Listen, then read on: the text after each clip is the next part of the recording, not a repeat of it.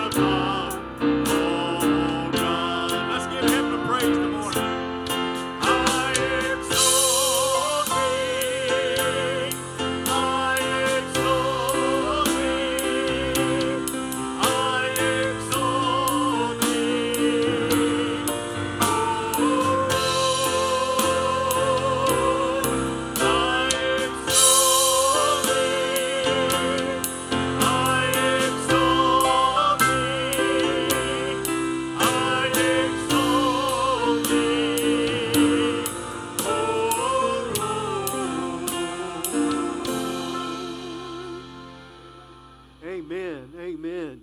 Greetings in the name of our Lord and Savior Jesus Christ. Isn't it wonderful to be here today? Amen. I have a passage of scripture I'd like to read for you this morning out of 2 Peter chapter 3. It says, But you must not forget this one thing, dear friends. A day is like a thousand years to the Lord, and a thousand years like a day the Lord isn't really being slow about his promises, as some people think. He is being patient for your sake. He does not want anyone to be destroyed, but wants everyone to repent. Amen. Let's bow our heads. Dear Heavenly Father, we do thank you so much for this day. And God, as we are here and we are in your presence, know, God, we lift up our voices as a sweet incense unto you as we praise and thank you for what you have done. You know, God, as the praises go up to you across this, you know, this city today, this morning, this state, you know, God, I pray, dear Lord, that you would receive those as a sweet incense unto you. God, this is your day, and we praise and worship you. In Jesus' name, amen. Amen. The Lord says, let's come into his house and gather in his name and worship him. We're here today to worship God. Forget about your neighbors. Forget about all the cares that you have. And concentrate on him this morning. Amen? Oh, he loves us, folks. And we'll, we'll get that down in our hearts. And know, without a doubt, our God reigns this morning. He reigns within my heart. Amen. Sing it. How lovely on the mountains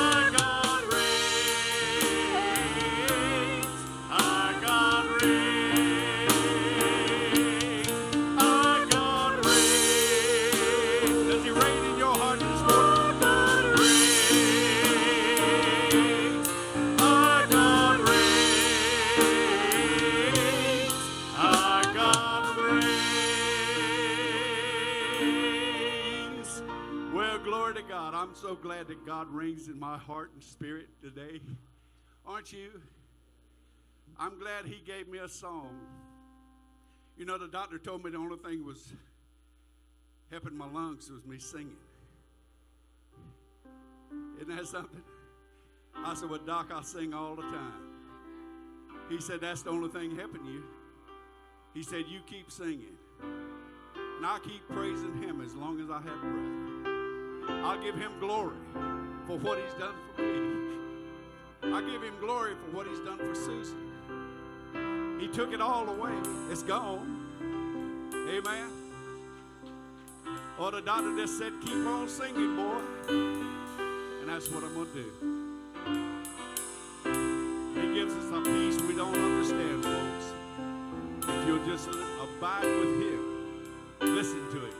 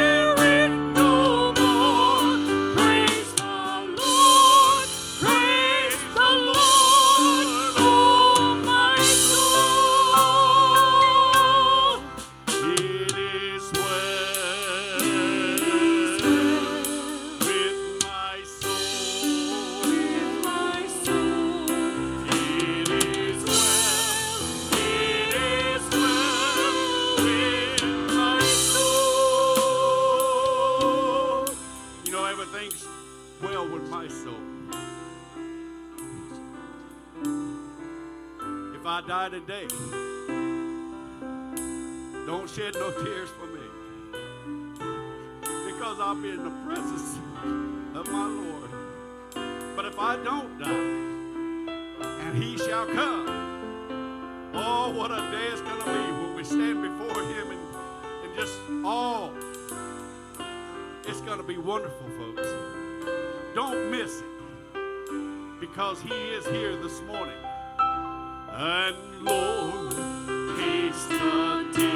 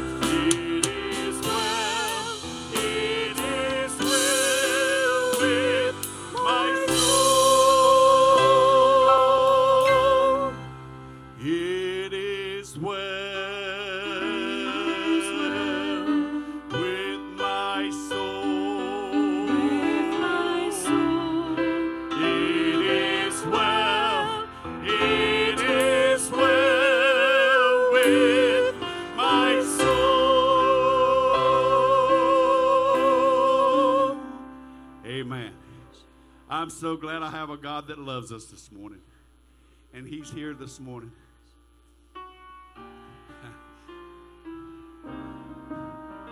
I love this song. It says, When I'm weak, thou art strong. Jesus, keep me from all wrong. If we'll listen to His words and abide by Him, we don't have to worry about it. You may be seated if you want to, if you want to sing this with me. But I don't want you to not sing. I want you to sing with me. Amen. But all we have to do is just abide by Him, and He'll abide in us. Amen. I love just a little closer walk with Him each day. I want to be right near Him. I want Him walking right beside me each day, don't you? Amen. God's good to us, folks. We need to praise Him. We need to give Him praise. How many love the Lord today? Well, let us know it. Amen. Praise God. I mean, we shout and holler at ball games. We shout and holler at everything else. What come we can't shout and holler in God's house? Amen. I mean, He loves us. There's no other love like Him this morning. He's here for us. Amen. Well, glory to God. Sing it with me.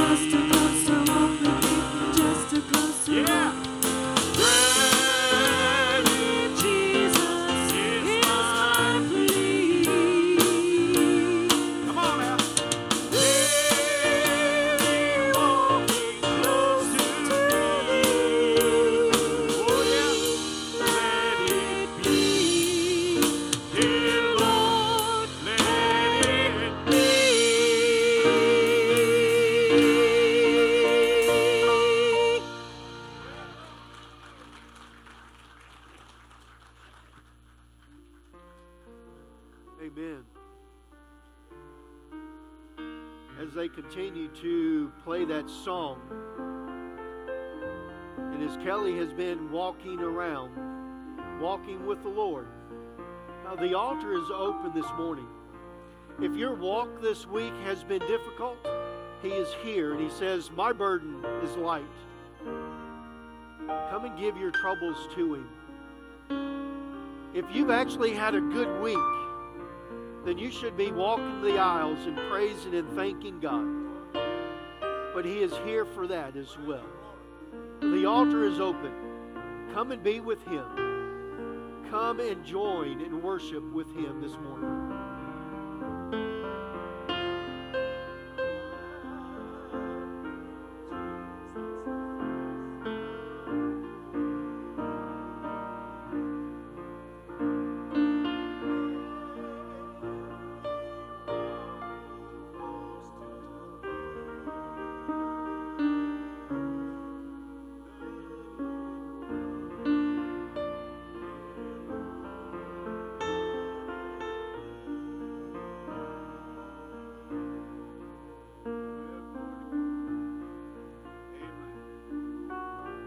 Praying this morning, I would ask that you would pray with, uh, with Stephen Ayers or for Stephen Ayers. He is in the hospital in Greenville. He got into a motorcycle accident Friday, um, broke his clavicle and six ribs. Uh, so do remember him in your prayers. Uh, remember Suzanne as she is there with him. Continue to remember Joyce as she is in recovery from her fractured hip. Continue to remember her in your prayers as well. I, you know, I know that there are more that are out there you know, that we're thinking about, about your loved ones and about the lost loved ones that we have. So please be mindful of those as well this morning.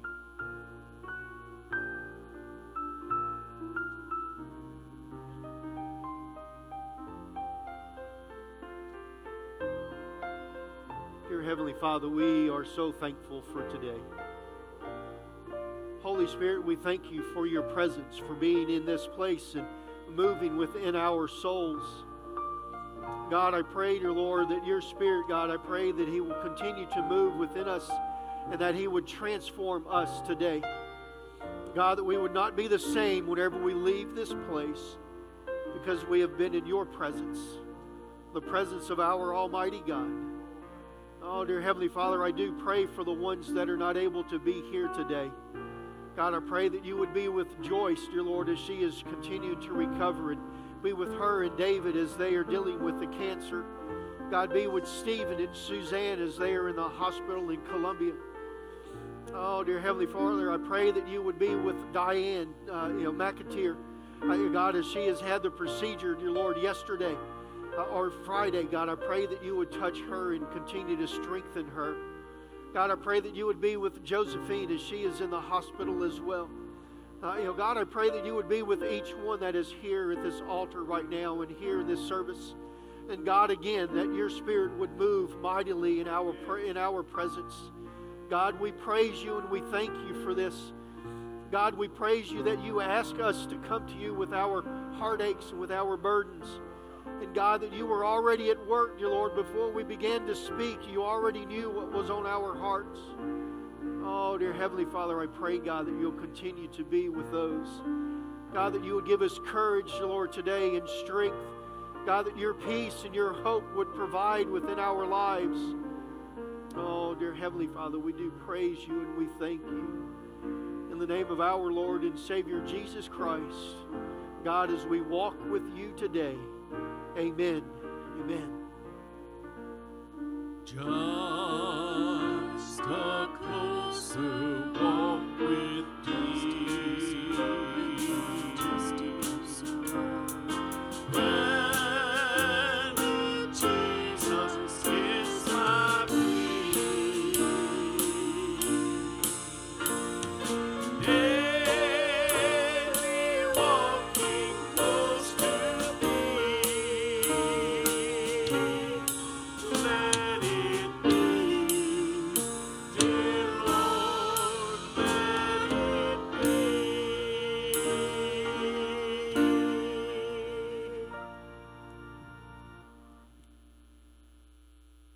Can have the ushers to go ahead and make their way forward. As the ushers are making their way forward, uh, just a reminder for you if you are a uh, guest of ours today, there's a card that's in the front of the pew that's right there in front of you. If you could get that and fill that out, take it apart and put it into the offering plate for uh, you know for us, that would be great. Booger, if you could pray for us this morning.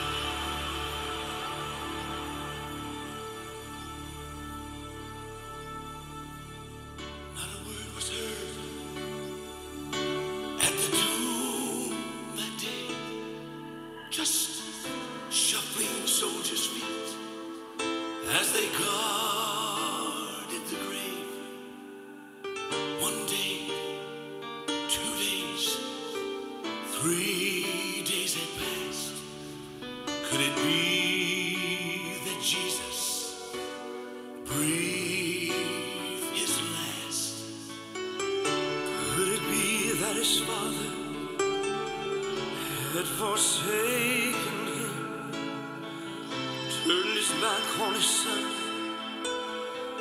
despising our sin.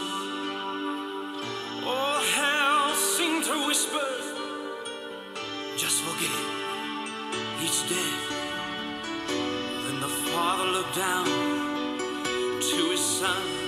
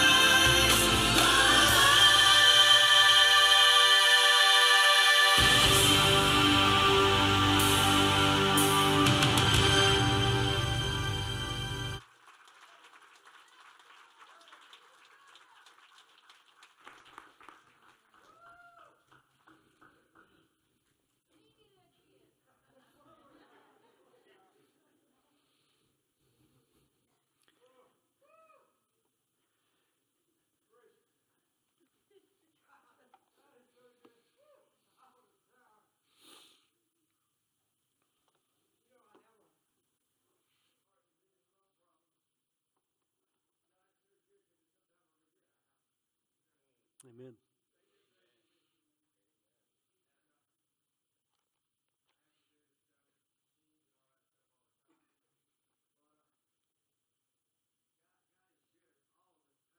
Amen.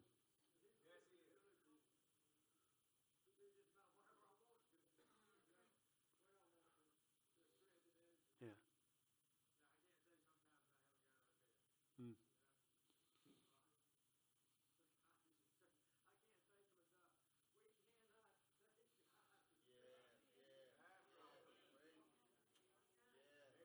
Amen. Amen. Yes. Yep.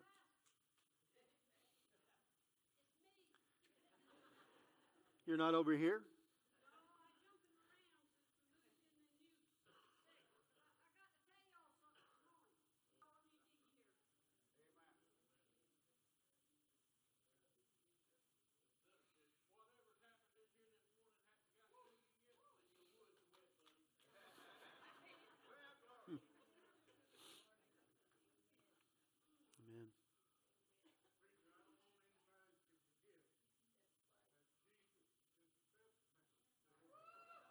Amen. Amen.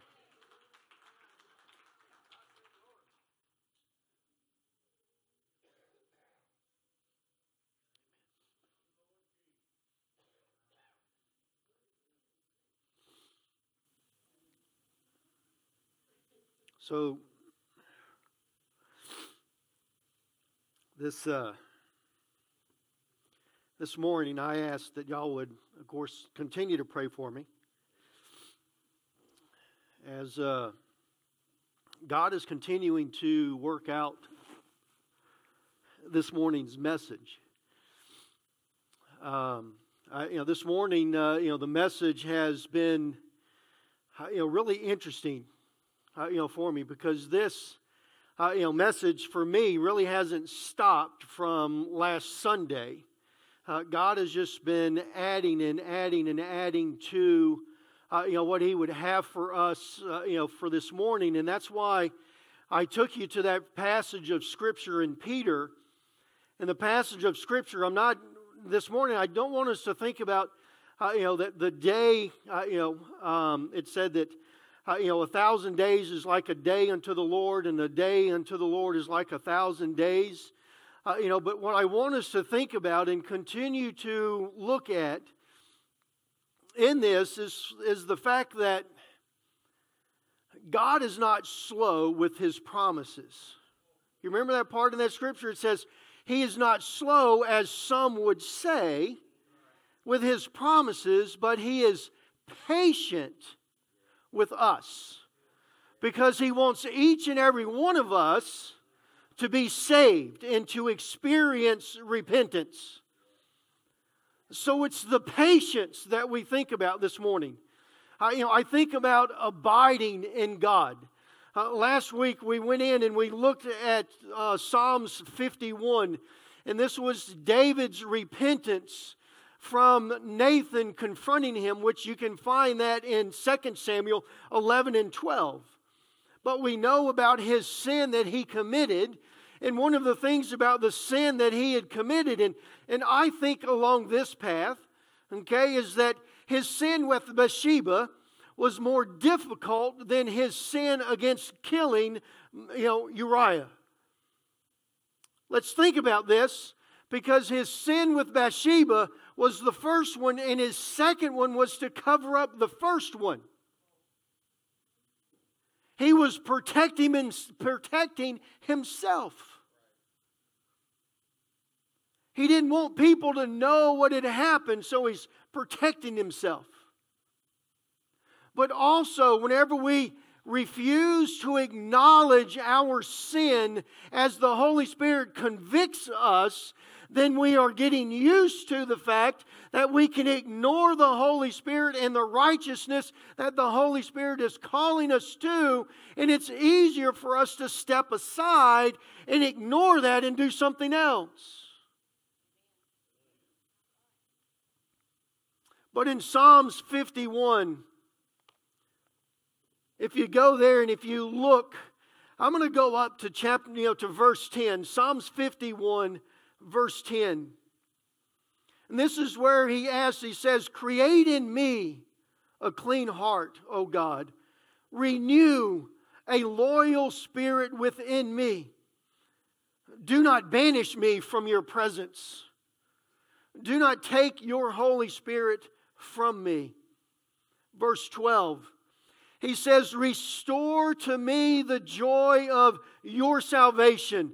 Let's stop right there. It's not my salvation, it is the joy unto his salvation because I have absolutely nothing to do with saving myself. It all comes from God alone. So it's his salvation that we rejoice in. But then it says, and make me willing to obey you. Make me willing to obey you. Then I will teach your ways to the rebellious, and they will return. Did you get that? David's asking of forgiveness is asking God to restore within him a new heart and a fresh heart. Bring the joy of God's salvation back into my life. Don't take your Holy Spirit away from me. Don't leave me where I am. And he said, Because I want to teach. You get it? I want to teach the other people about you, about your forgiveness, about your love, about your mercy, about the difficult and the struggles that I went through, but yet how you still brought me up from the depths of the miry clay, how you moved in my life, and how you built within me this new heart and this clean heart and this heart that is willing to be obedient unto you. See, David, as the king, as the people, he now is able to experience with them the failures of life. David, remember the one that was anointed? That the Holy, you know, that had the oil poured over his head and the Holy Spirit entered into him before he was a king. This is the one that fought Goliath and won that battle with God. This one, he says, although I've been through all of these things, although I was the anointed king, I have fallen. Restore within me. Remember last week what was his sacrifice? Remember, he said, God, you don't want me to give you a burnt offering. You don't want a sacrifice. But what I sacrifice to you is a broken spirit. A broken spirit. Brokenness. So let's pull these together. I haven't even got to my notes yet, so let's pull these together for you. In 2 Peter 3, it says, Be patient because God's time is not slow. God's time is right on time. David asking for the Holy Spirit not to leave him, asking for a new heart. In the midst of these struggles, in the midst of the sin that I have committed, don't leave me. Because I want to teach. I want to share with everyone else. I want to share with the rebels your love and your mercy. And the only way that I'm going to be able to do that is that if your spirit remains in me, don't take it away from me. Keep it with me because I'm broken. I still think about these things. I think about the Sundays that we sat in those uncomfortable chairs in Northside Community Center. I think about the first Sunday that the flood had happened here and how we spent it in the heat underneath the tent. And we started that series that God gave to me two weeks prior to this about being in the wilderness. And either the last message or the second to last message that I preached in Northside, I told you that although we were moving back into our facility, it did not necessarily mean we were moving out of the wilderness. See, there is something for that God has for us to learn while we were in the wilderness, while we are still in the wilderness. Trust me, as your pastor, we're not out of the wilderness. Financially, the building is still not done. Uh, you know, number wise, we're still not there. Our tithing, our offering that we're receiving, it's still not there. The Spirit freely moving within the service.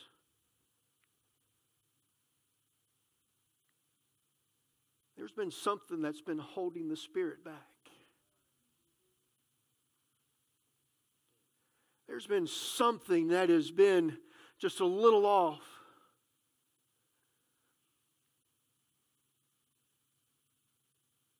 in God's time, we'll be out of the wilderness. Heaven forbid, as your pastor, that I have ever ran in front of God and began to do something before He said the time is right. Heaven forbid that I have ever been the person in the pastor that has said, God, you're moving too fast. I'm going to slow down. Because there are times that God will move faster than we can move. And that brings me to this thought God is always, always at work. He never sleeps. But in his working, in his constant work, never means that he is out of control or that there is chaos within his work. So, as he calls us to work alongside of him, he is not calling us to work in chaos. He is not calling us to work as this world says, is that you have to run from one place to the next place to the next place. Working within him is working in the midst of peace in the midst of order. So, although we are struggling, we can't run and get ahead of Him because He has something for us before we get out of the wilderness.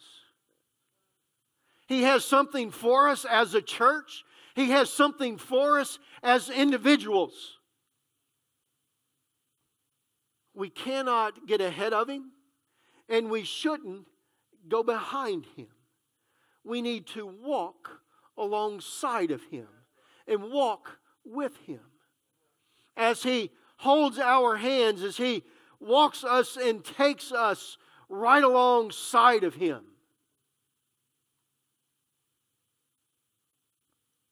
As Christians, Andrew, I need the scripture back here.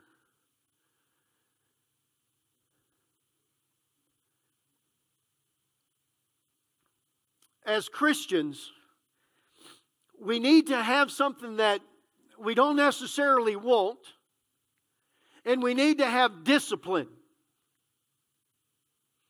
I think not too long ago I talked to you about exercise and about dieting, about eating the right foods and making sure that we were physically fit.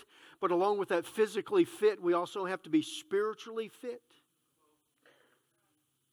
Our spiritual fitness comes within or comes from our spiritual disciplines. Now, our spiritual disciplines will not save you. Can I get this? Let's get this right out front. Spiritual disciplines will not save you. The only thing that will save you is a repentive and a broken heart that asks for Jesus Christ to forgive you of your sins and to receive Him into your life as your Lord and Savior. Your spiritual disciplines is a means to the end, as in they are things that are to help us to walk alongside of God and to make sure that whenever we take our last breath, that we have been obedient to Him and we have done what He has asked us to do, that we would hear the words, Well done, my good and faithful servant. Disciplines are necessary for us to realize and to uh, realize the desires and goals in our lives.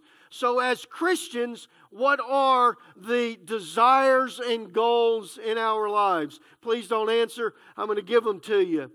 In Philippians chapter 3, we'll find these things here. In verse 8, nope, wrong one. I don't have this one in there. So y'all have to listen to me read these. I once thought these things were valuable, but now I consider them worthless because of what Christ has done. Yet everything else is worthless when compared with the infinite value of knowing Christ Jesus my Lord. For his sake, I have discarded everything else, counting it all as garbage so that I could gain Christ. I want you to know Christ has experienced. I want you to know Christ and experience the mighty power that raised him from the dead. I want to suffer with him, share in his death.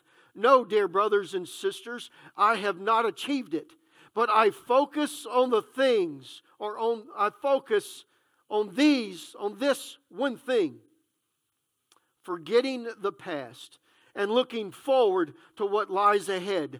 I press on to reach the end of the race and receive the heavenly prize from God or from for which God through Jesus Christ is calling us. In Mark chapter 12 verse 29 and 30 Jesus replied this the most important commandment is this Listen, O Israel, the Lord our God is the one and only Lord, and you must love the Lord with your, with your heart, with all, you um, love the Lord your God with all your heart, all your soul, all your mind, and all your strength. The second is equally important love your neighbor as yourself. No other command is greater than these. So, what should be our desires and our goals? Is to love the Lord our God with all of our heart, all of our soul, all of our mind, all of our strength, and love our neighbors as likewise as we love ourselves. So, everything that we do in our life is to show God that we love Him more and more every single day. I love Him with all my heart, all my soul, all my strength, and I love my neighbors as myself. That is our goal and that is our focus. That is what we should be doing. So, how do we accomplish those things? How do we accomplish? How do we reach that? Spiritual disciplines. It's the means to the end, a method for moving forward. It's a path towards a destination, a way of living that enables accomplishments. So our spiritual disciplines are the things that enables us to accomplish what God has called for us to do. God continues to call us and to move in our lives. He continues to force us and to move us in the direction that He needs for us to go. So if God is always at work, then God is always at work loving His people. And He is calling us to fall alongside and to do exactly the same thing. As we love Him, we love the people that's around us. As we continue to walk in Him.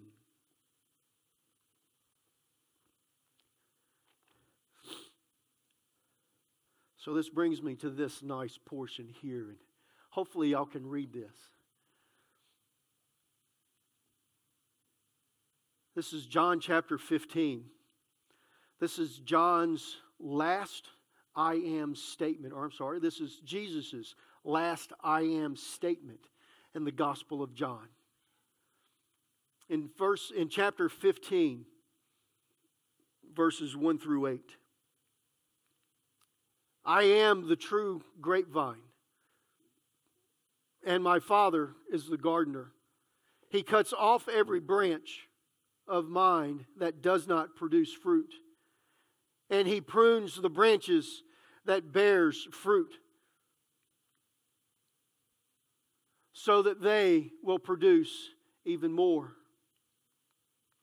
You may have already been, let's see, you have already been pruned and purified by the message I have given you.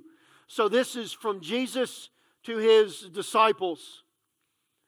And it says, Remain in me, and I will remain in you. For a branch cannot produce fruit if it is severed from the vine. You can you cannot bear fruit unless you remain in me. Yes, I am the vine you are the branches. Those who remain in me and I in them will produce much fruit. For apart from me, you can do nothing. Anyone who does not remain in me is thrown away like a useless branch and wither. Such branches are gathered into a pile and burned. They're gathered into a pile and burned.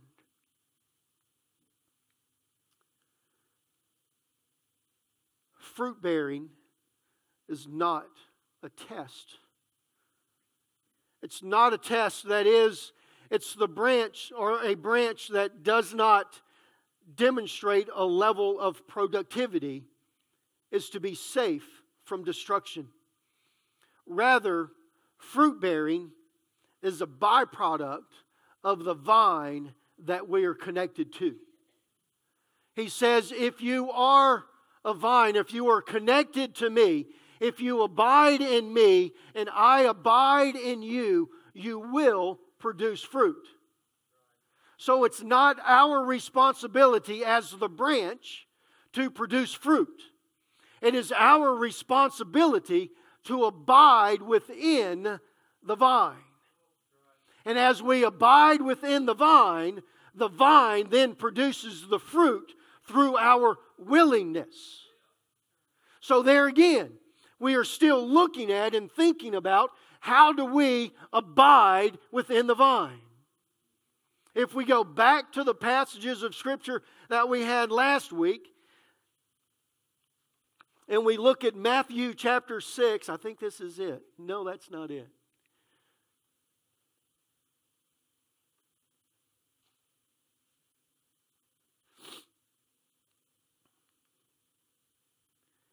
If we go back to that passage of Scripture that we dealt with last week,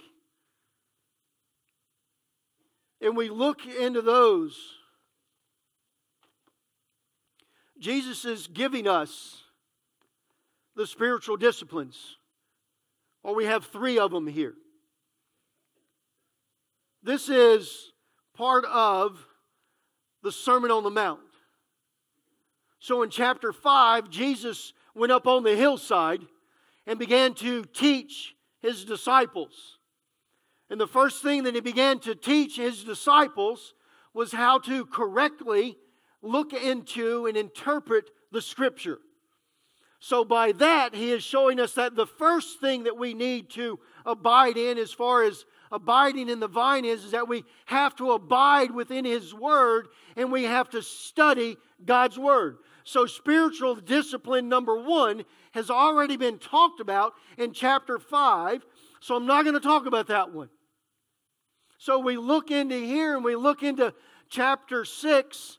And in chapter 6, it gives us three spiritual gifts that we're going to look at.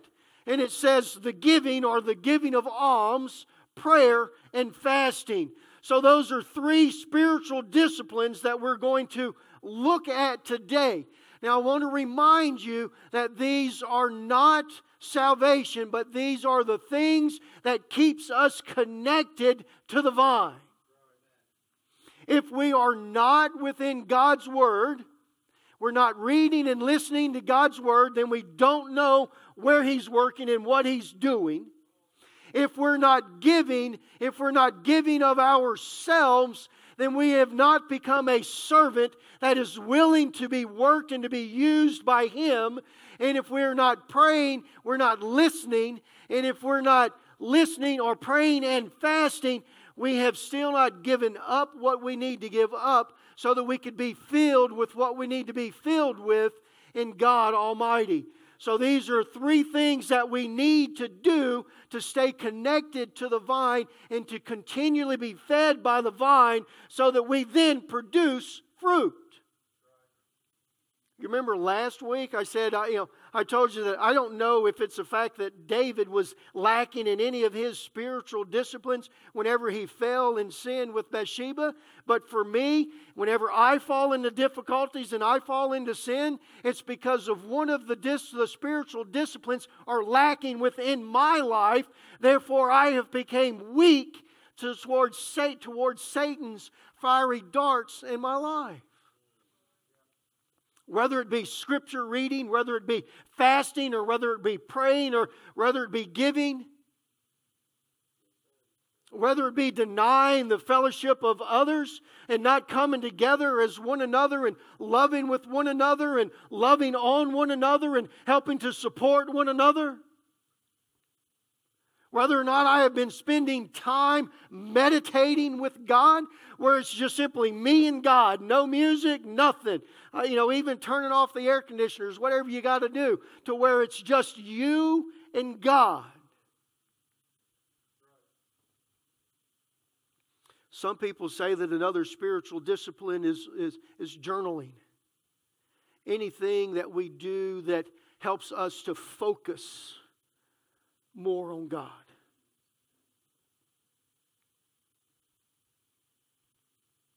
We do not do spiritual disciplines so that God will love us more.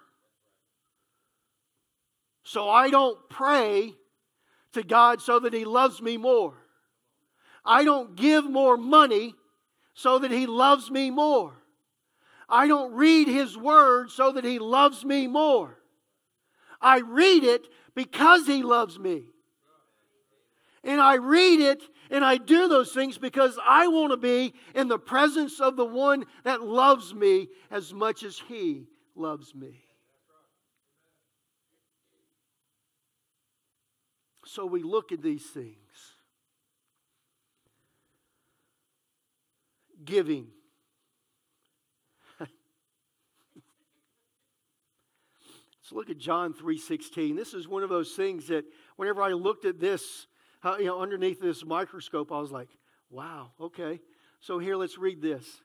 For God so loved the so for this is how God loved the world. He gave his one and only son so that everyone who believes in him will not perish but have eternal life. So we're, we're thinking, let's think here, giving. God will always give us the illustration. He demonstrates to us what He needs for us to do. What did He do? He gave the world His Son, His only Son. He is showing us and telling us that we need to give as He gives. We need to give our all some of the hardest things that it was ever for me to receive and for me as a pastor to ever give is to a mother and father.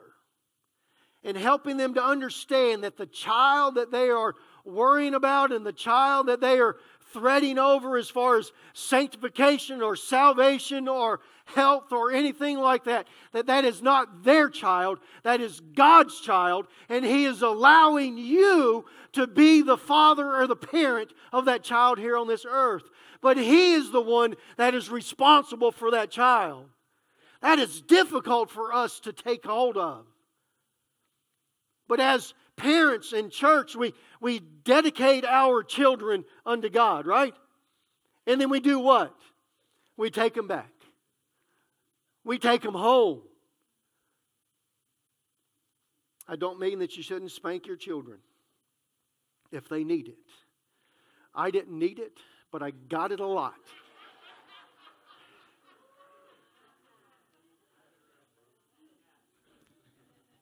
Giving the thing about it is, is that this giving that we're talking about, it's not money. Your presence, your time, yes, your money and your possessions. But remember, He wants you to love Him with what?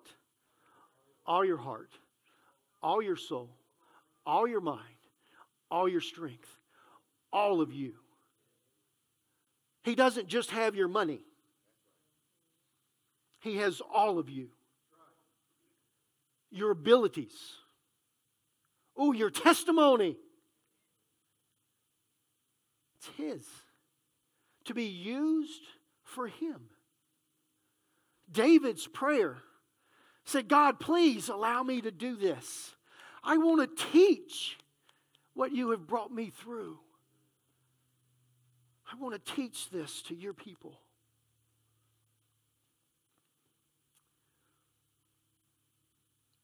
Whoop, man, I just jumped forward, didn't I? I still want to stay here for a little bit longer.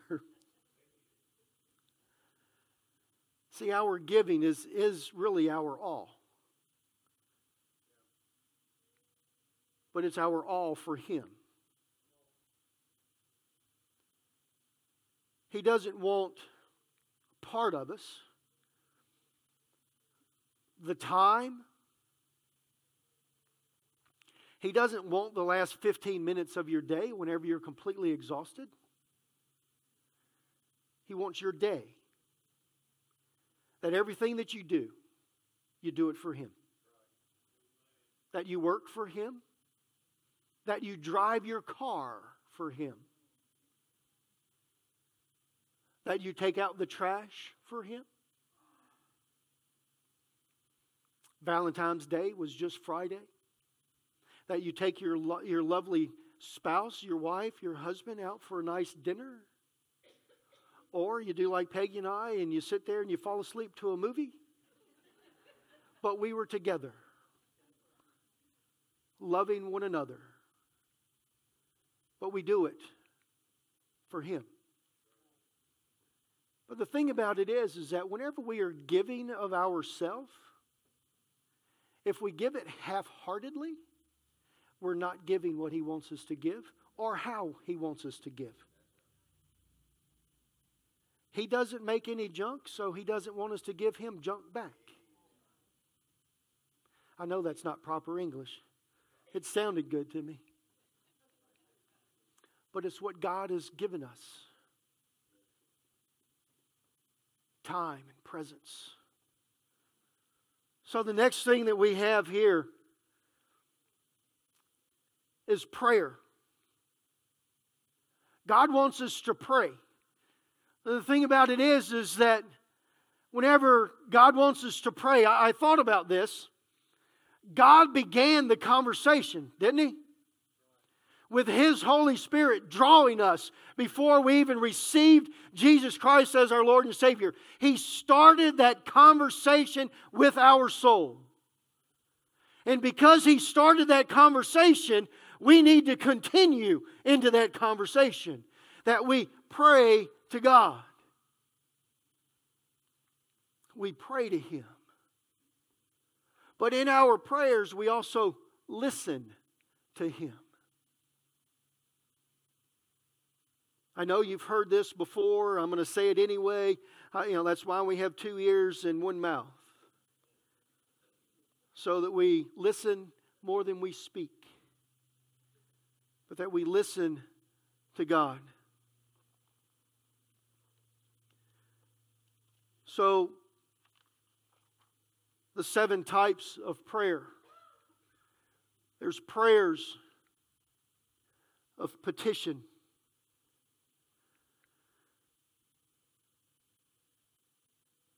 There's times that we pray asking for things. He knows that there are things that we need. He needs us to ask for those things.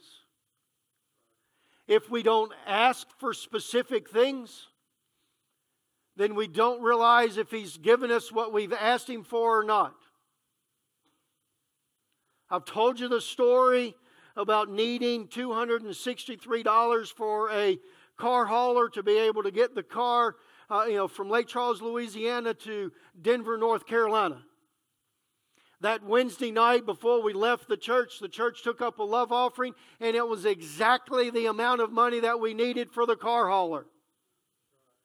If I didn't ask for the $263, I'm not sure if I would have gotten it.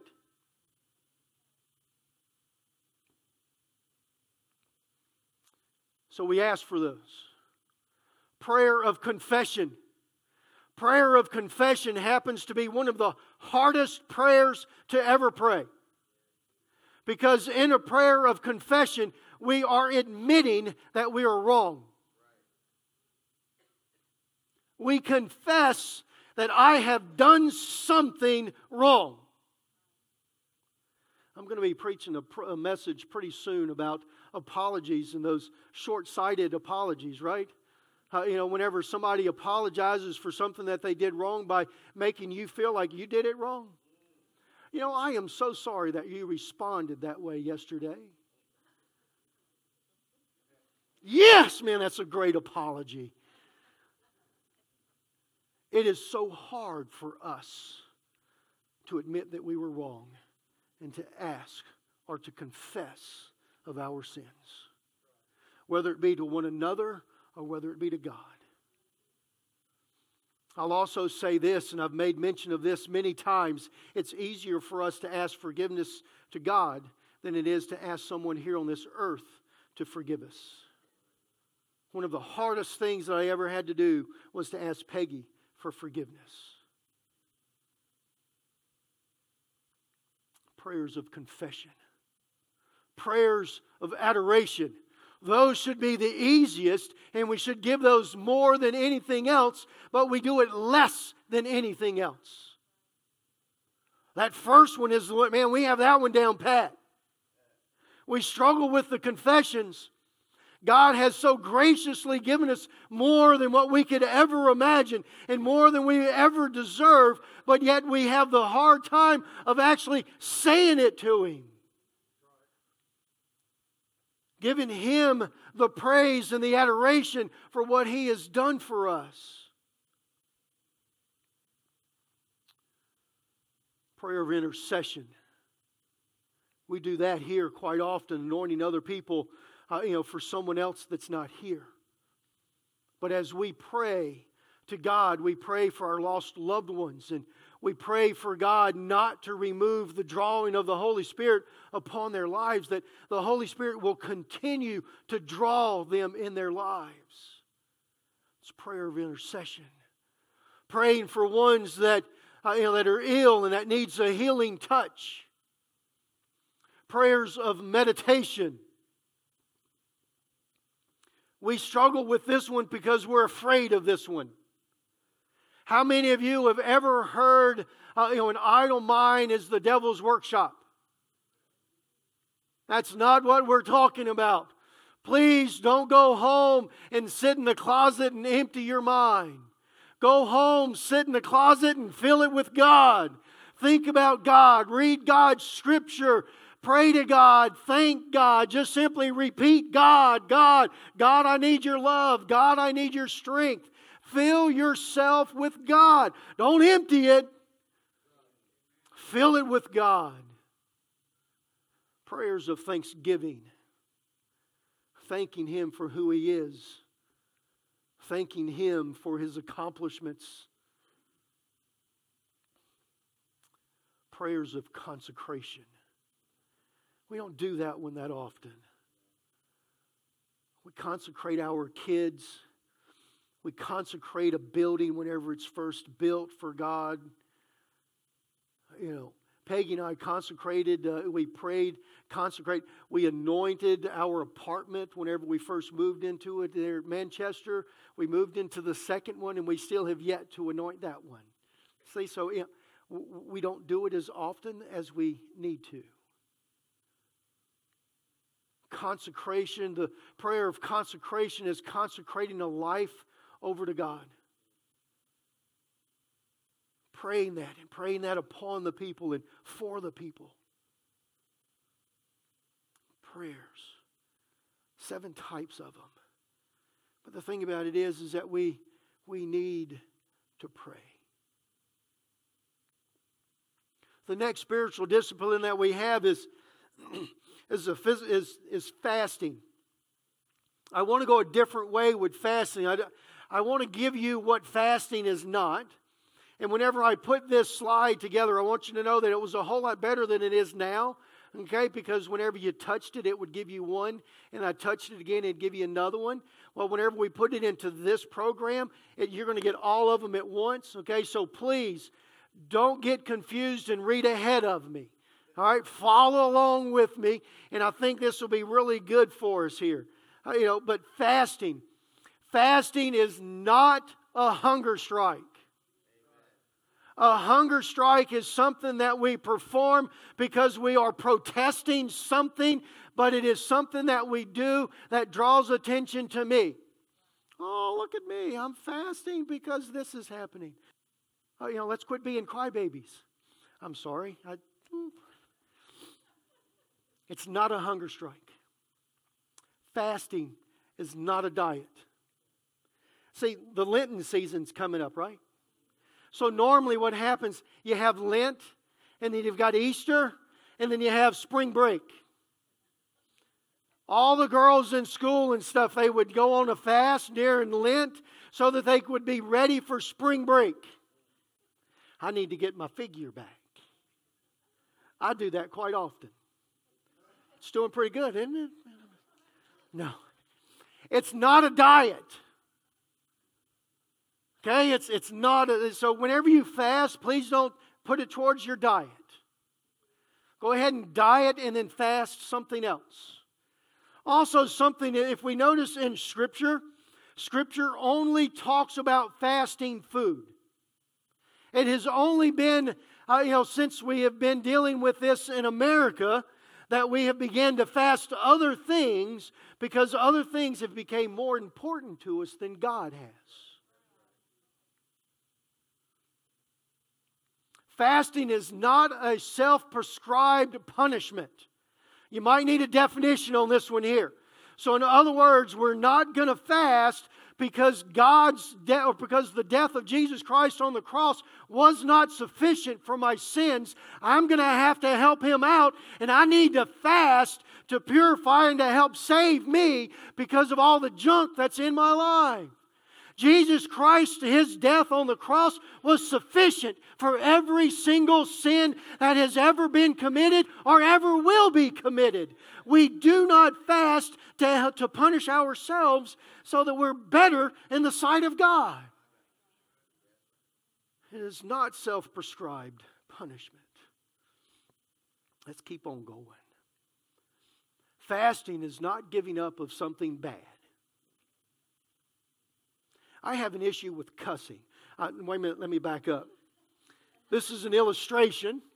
I have an issue with cussing, God, so I'm going to fast cussing. Right? That kind of sounds ridiculous to us, but I'm pretty sure that somebody out there has done it. You know, I eat too much cherry pie. So I'm going to fast eating too much cherry pie. Now, I'm not giving up the whole pie. I'm giving up the second and third slice. Fasting is not giving up of something bad. Fasting is not just simply giving up something, just simply to give up something. I was a youth pastor for almost 15 years. And I did Lent with the youth group for the majority of those years. There were teenagers that gave up things just simply just to give up things.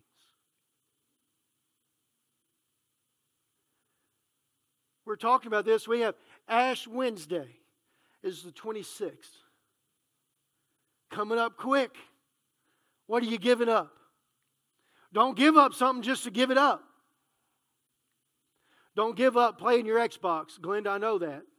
Don't play your Xbox. Don't give up giving, you know, playing your Xbox.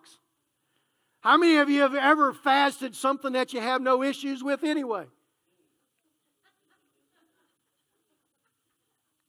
I don't have issues. I'm not addicted to coffee. Yeah.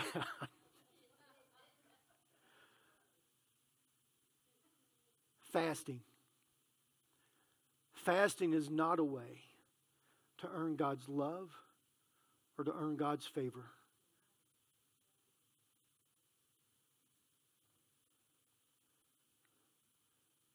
Fasting is abstaining for something, from something, in order to better focus on God.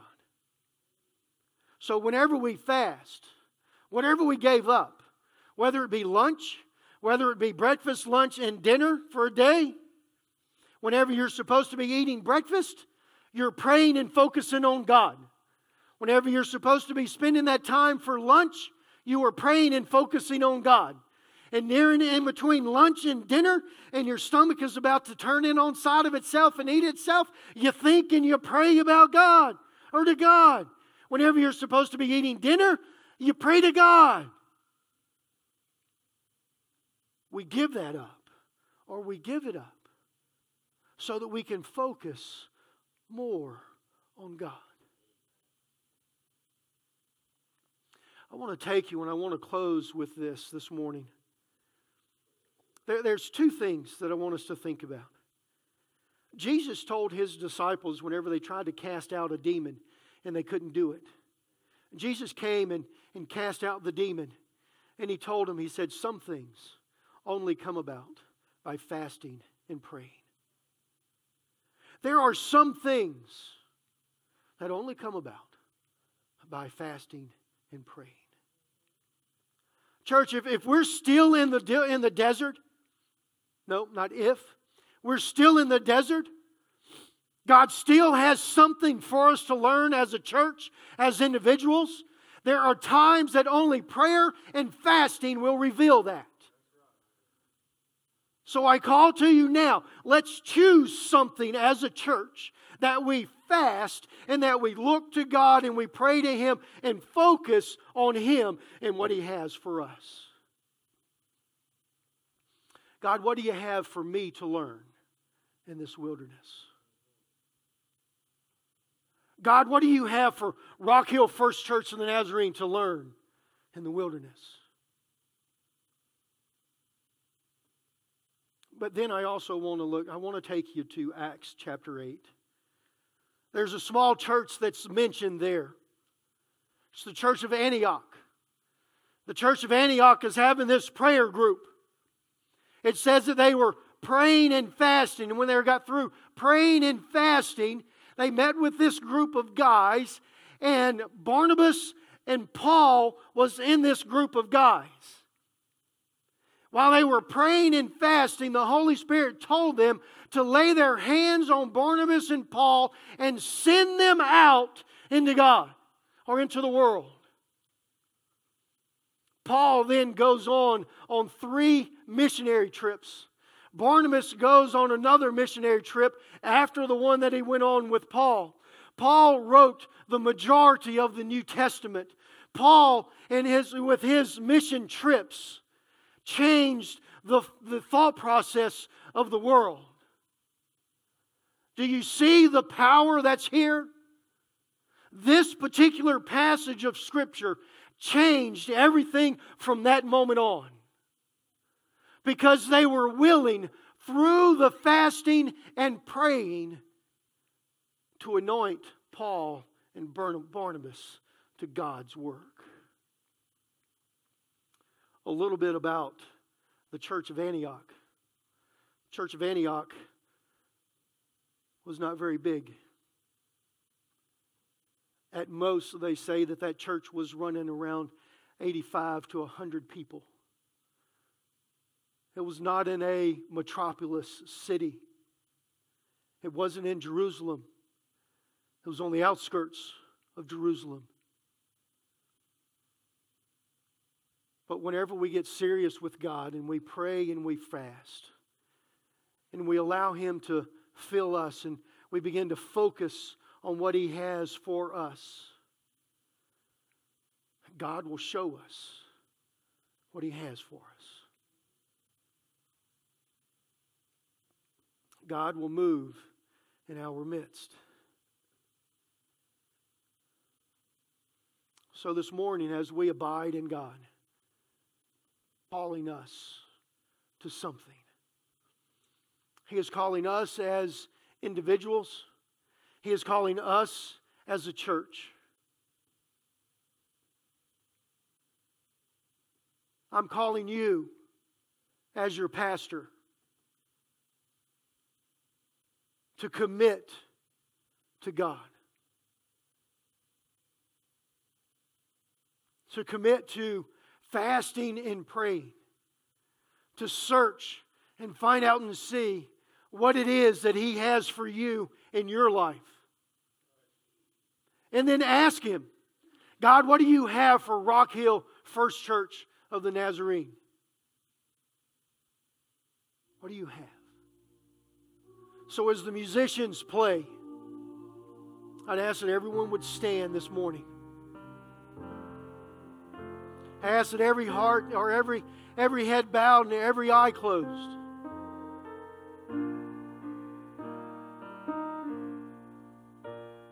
As individuals, will you commit to God this morning?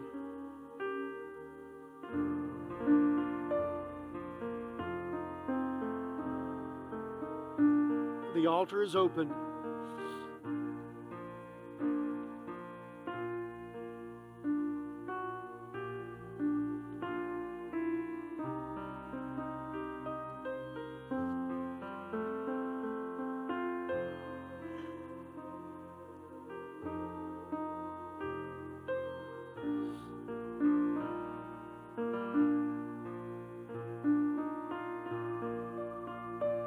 Those that have made their way to the front already, to the altar, that has said, God, I will commit to you.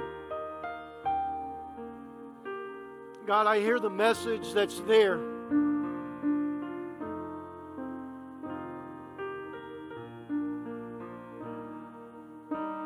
And then I ask as a church,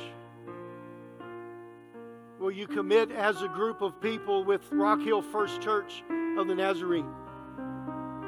To commit to prayer and fasting.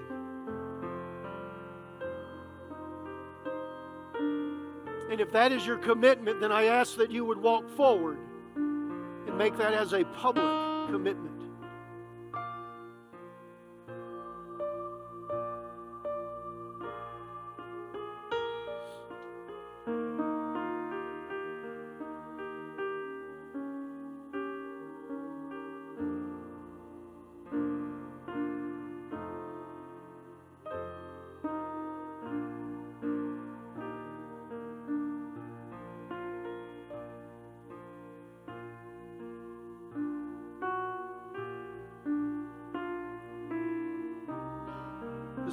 Not asking you to commit to what you're fasting.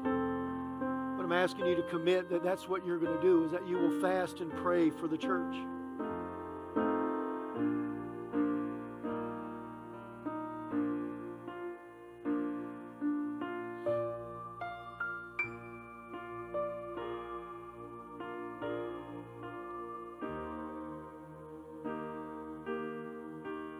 Father, I thank you so much, dear Lord, for the ones that have made their way here.